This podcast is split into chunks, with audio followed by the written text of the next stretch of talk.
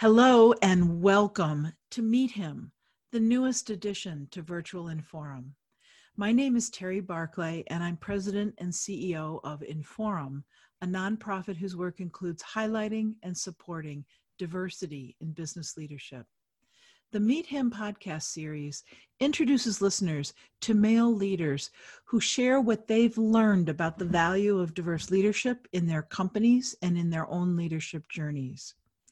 And I am just thrilled that my good friend Neil Hawkins is joining me today. He is president of the Erb Family Foundation. Neil assumed leadership of the foundation last year after a long and distinguished career at Dow, where he held several global leadership roles. And I hope he'll tell us a little bit about that too.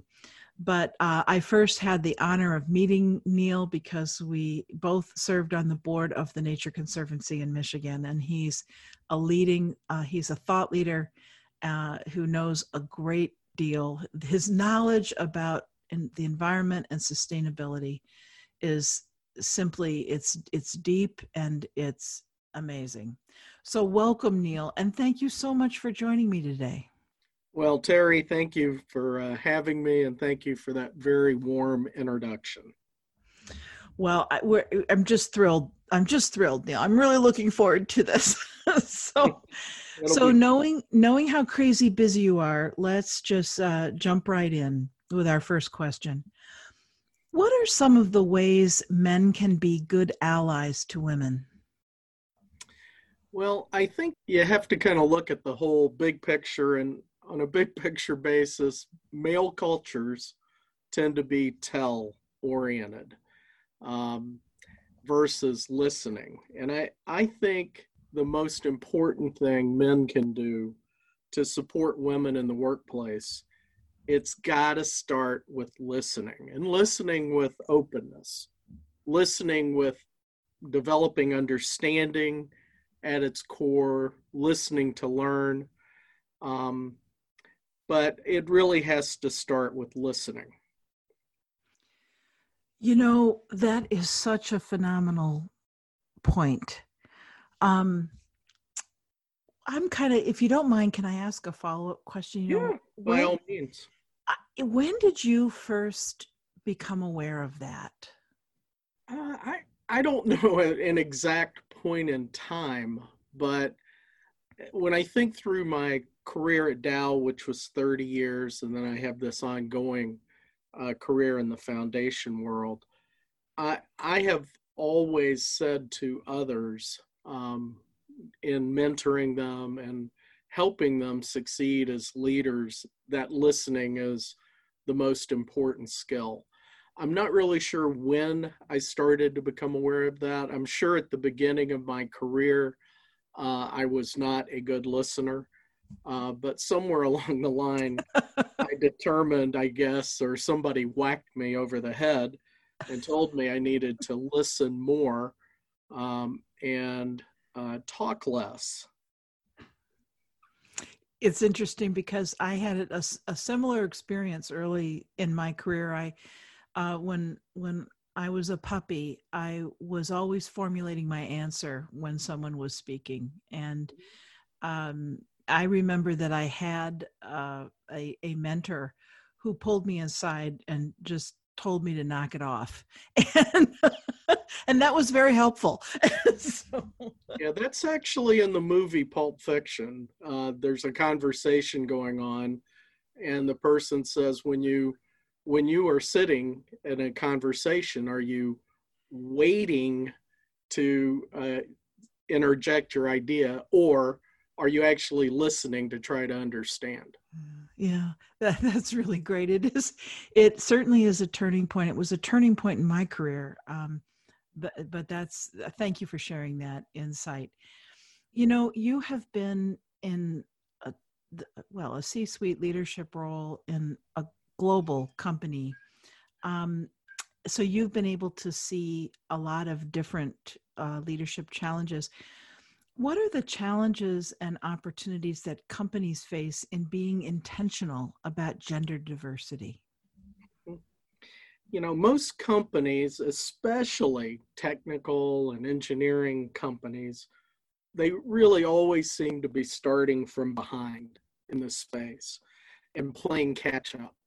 And that is a very difficult place to be. So, even the most sincere companies that want to work this area, and the company I came from, certainly that was true of us.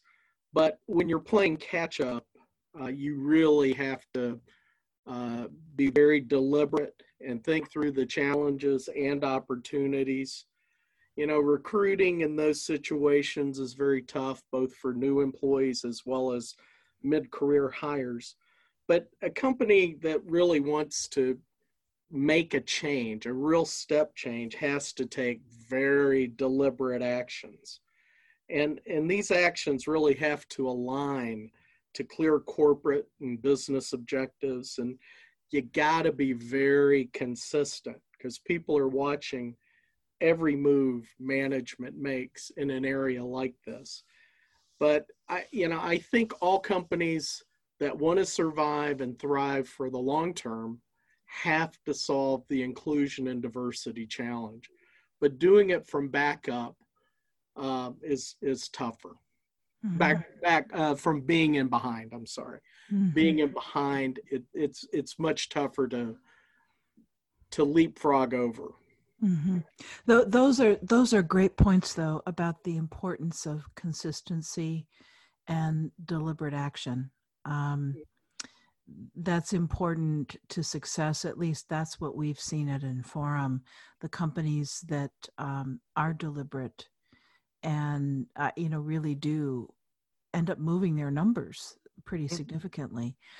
You know, um, and I think Terry, the the ones that really succeed approach this as an opportunity to become a great company or greater company to really match the trends in in the U.S. as well as the world to to land where um, things are going. So really approaching inclusion and diversity as a, a business imperative opportunity oriented it's a much better way to approach it it's just difficult Right, right. Yes.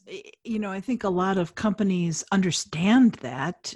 They understand the numbers, they understand it from a customer and a B2B perspective, but then, you know, ch- changing that, having that understanding drive different behavior and different choices is is is a is a challenge frequently so um, that consistent commitment to it is really important you know, if we could shift for just a minute because you have you are an incredible leader and you have seen all kinds of amazing leaders over the course of your career.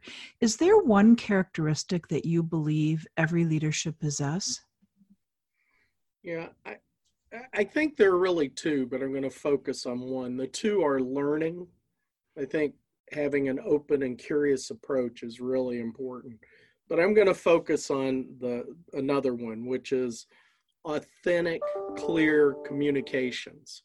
Mm. It, that is really the sine qua non. I mean, if you can't communicate clearly, that is a very challenging situation for a leader.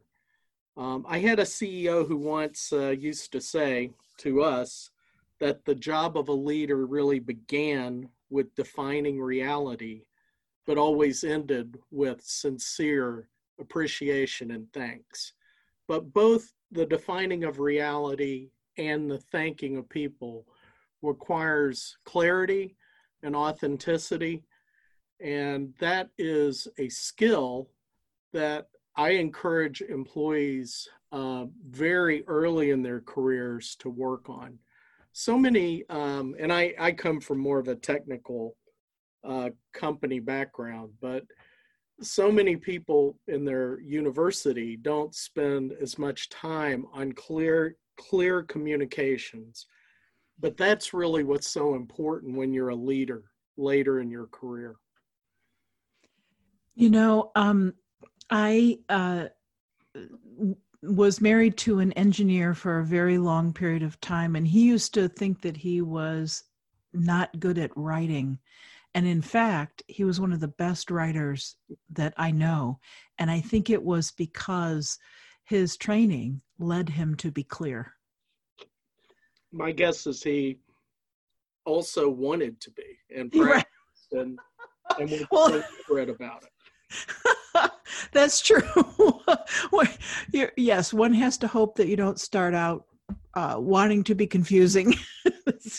yeah, but uh, some of that has to also do with uh, self awareness, Terry. You know, you have to reach a point um, in your professional life, and hopefully it's before you're a leader, of self awareness what you're good at and what you're not good at. And those things that are essential and critical that you're not good at, you've got to work on them. Mm-hmm. And but that starts with self-awareness and it starts with listening. If people tell you, boy, your communications are not clear, they're not helpful, that's a wake-up call. It's not something to get upset about, it's something to act upon. Mm-hmm. Mm-hmm. Well, as Warren Bennis used to say, where you trip is where the treasure lies. So, yeah, that's a good one. Yeah. Yeah, very, very true. Very true. So, um, you have a reputation for growing and supporting and developing leaders and sort of the next generation of talent. What advice would you give to someone who's going into a leadership position for the first time? Mm-hmm. I think the the key bit of advice I would give is this: approach it organically about leading. I mean, really organically and not mechanically. And what I mean by that is when somebody's thrown, especially in a large company, into their first management job, um, they're going to have all these HR processes and tools tossed at them. And, and it's really, those are really aspects of managing people and managing performance. Mm. Okay. And I, I wouldn't focus there. You have to do those things. The main thing I would focus on in that area is think about bad bosses you've had and avoid their mistakes. well, that's pretty direct. well, I was I was talking to a family member about that who was suffering through some bad bosses. And i said hey this this could be the best learning experience of your career. Mm-hmm. you know it just approach it that way. Now on this organic side um, you really need to focus on how to lead people to new better places and learn about your company and learn about the company strategy.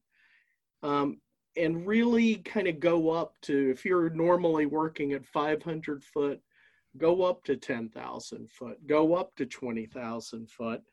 And and you understand it and then you help your employees understand their role in helping deliver those results and then assist them in achieving results and reward them for it but eh, for you to be the leader, you have to understand where the enterprise is trying to go and and help the employees that you lead see it, understand it, align to it, and deliver it.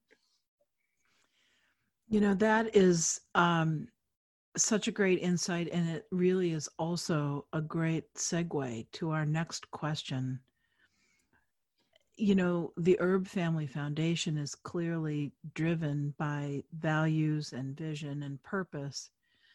How do you ensure that your organization, whatever it is, and its activities are aligned with core values? Yeah, well, first, you know, any organization needs to be very clear about what its core values and values are and they shouldn't change them a lot. Um, I think that can be a real problem as well, is changing them. And when I think about my time in Dow, 31 years, we maybe changed them once, uh, maybe one and a half. There was a little bit of tweaking and wording, but not often. So that consistency helps employees understand that what they are and what it what it means. You have to educate people on what it means. And you've really got to work hard terry to avoid having decisions made that run counter to core values. People are watching. They notice. Nothing escapes employee notice. So you, you've got to make sure it, it aligns well. And and really really important too terry if you have new leaders or people who've been hired in from outside your company uh, et cetera that don't align to the values they've got to go mm. you, you can't you can't leave them in place if they don't align because it only gets worse then employees question whether or not you're really committed and and that really gets into a lot of these issues and diver, uh, diversity and inclusion and and real commitment to people and the success of all people. So that's that's how i would characterize all that. So are there have you learned i mean i guess my question is how do you implement that? Um you've you you know are do you have any tips um for how to approach course correcting if you find that you're drifting? Well usually when a company drifts in this space it's a crisis. It may uh, be a crisis within the company only not externally.